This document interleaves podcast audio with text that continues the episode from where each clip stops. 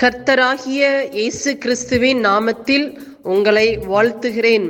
Panchkula Bethel IPA சபையின் மூலமாக நடைபெறும் இது தினசரி வேத தியானம். இந்த தியானத்தை கேட்கிற உங்கள் மேல் கர்த்தர் தமது முகத்தை பிரசன்னமாக்கி சமாதானம் கட்டளையிட கடவர்.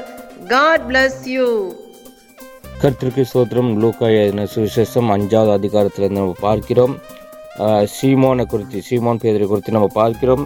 இந்த நாளில் பார்க்கிறோம்.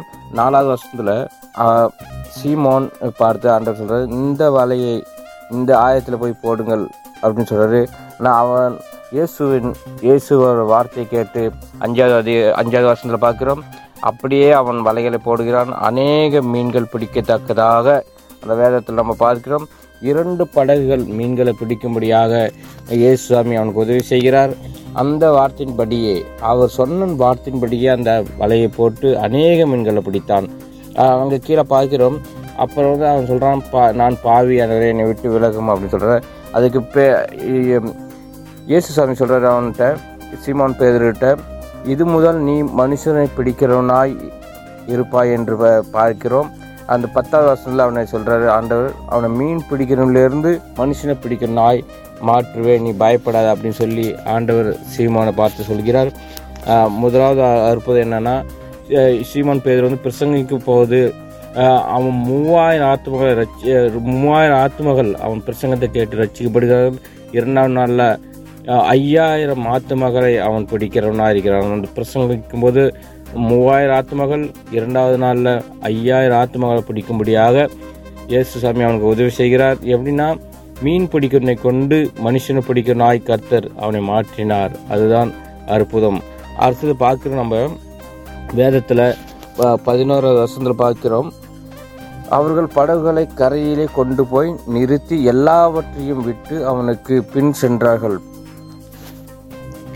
அப்போது அவருக்கு பின் சென்றார்கள். அங்கே வந்து ஒரு குஷ்டரோகியாக இருந்த ஒரு மனுஷனை அவங்க ஓடி வந்து ஏசாமிட்டு சொல்கிறான் அண்டவரே உமக்கு சித்தமானால் சித்தம் உண்டுமானால் என்னை சுத்தமாக்கு என்று பன்னிரெண்டாவது வருஷம் பதிமூணாவது வருஷத்தில் பார்க்குறோம். நம் அவர் பதிமூணாவது வருஷம் பார்க்குறோம். அவர் தமது கையை நீட்டி அவனை தொட்டு எனக்கு சுத்தம் உண்டு சுத்தமாகு என்று உடனே குஷ்டரோகம் அவனை விட்டு விளங்கிற்று.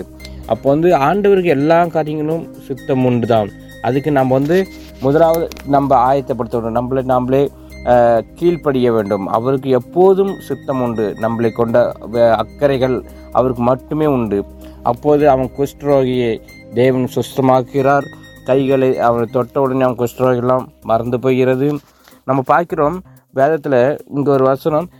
அநேக ஜனங்கள் அவர் அவரோட பிரச்சனை கேட்க முடியாத அநேக ஜனங்கள் அவரை நெருக்கி அங்கே இருக்காங்க ஆனால் ஒரு ஒரு வியாதிப்பட்ட ஒரு மனுஷனை எப்படியாவது ஆண்டவர்கிட்ட இறக்கணும் அப்படின்னு சொல்லி இறக்குறாங்க. கீழே மேல் வீட்டை பிரித்து கொண்டு அதை இறக்கும்போது அவர்களை விசுவாசத்தை கண்டு அங்கேயும் ஒரு அற்புதத்தை கற்று செய்கிறார். இந்த நாளில் பார்க்கிறோம் சீமானை அவர் படகை படக மீன் பிடிக்கணும்லேருந்து மனுஷனை பிடிக்கிற நாய் மாற்றார். அவருக்கு சுத்தம் உண்டு. அதனால் மனுஷர்களை அவர் சுத்தப்படுத்தி சுத்தமாக்குகிறார். அதுதான் இந்த நாளில் வேத வேஷம் பார்க்கிறோம். கத்திற்கு சுத்தம் உண்டாவதாக. ஆமீன். இயேசுவின் நாமத்தினாலே இந்த வசனத்தை கேட்கிற ஒவ்வொருவரையும் நீர் ஆசீர்வதிப்பீராக. உன்னி வேதத்தின் ரகசியங்களை அறிய ஆவிக்குரிய ரகசியங்களை அறிய எங்கள் கண்களை நீ திறந்தருளுவீராக. இயேசுவின் மூலம் ஜெபம் கேளும் நல்ல பிதாவே. ஆமேன்.